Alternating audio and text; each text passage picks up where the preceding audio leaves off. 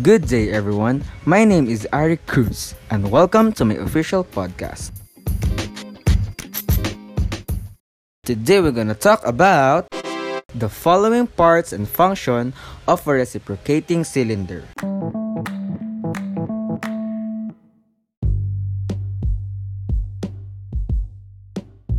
First is cylinder. A cylinder in a reciprocating engine refers to the confined space in which combustion takes place. Cylinders are arranged in several ways. These include a single row arrangement, a V-shaped arrangement, a W-shaped arrangement, and a horizontal or flat arrangement.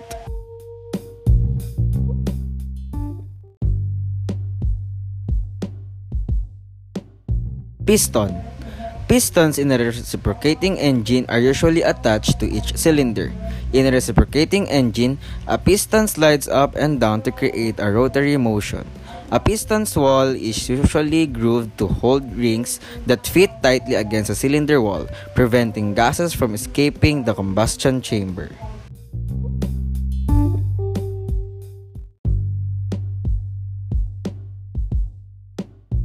Connecting rod connecting rod in a reciprocating engine links a piston and a crankcase held by a crankshaft.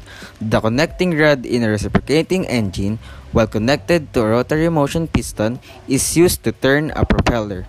This results in the rotary motion of the crankshaft.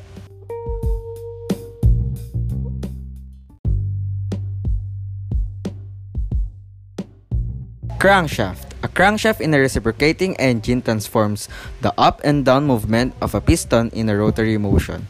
While connected to a piston with a connecting rod, a crankshaft yields a rotary motion as the piston moves up and down.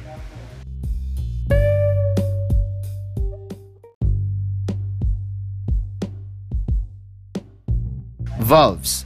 A reciprocating engine has an intake and an exhaust valve. They are located adja- adjacent to the f- fuel air mixture inlet and exhaust outlet at the top of a cylinder respectively. An intake valve in a reciprocating engine regulates entry of the air and the fuel mixtures, while an exhaust valve lets out exhaust and burn gases from the combustion chamber.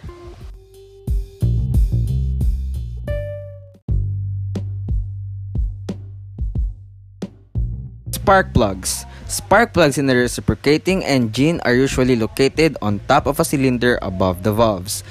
They serve to ignite the compressed air and fuel mixture during the compression and ignition strokes in a reciprocating engine. Ignition takes place just before a piston reaches its top position. This results in very hot gases expanding rapidly to drive a piston down while turning the crankshaft to yield rotary motion. Hope you learned something about our topic today. Again, if you have some question or want to have some piece of advice, your future aircraft mechanic is here. Thank you and God bless.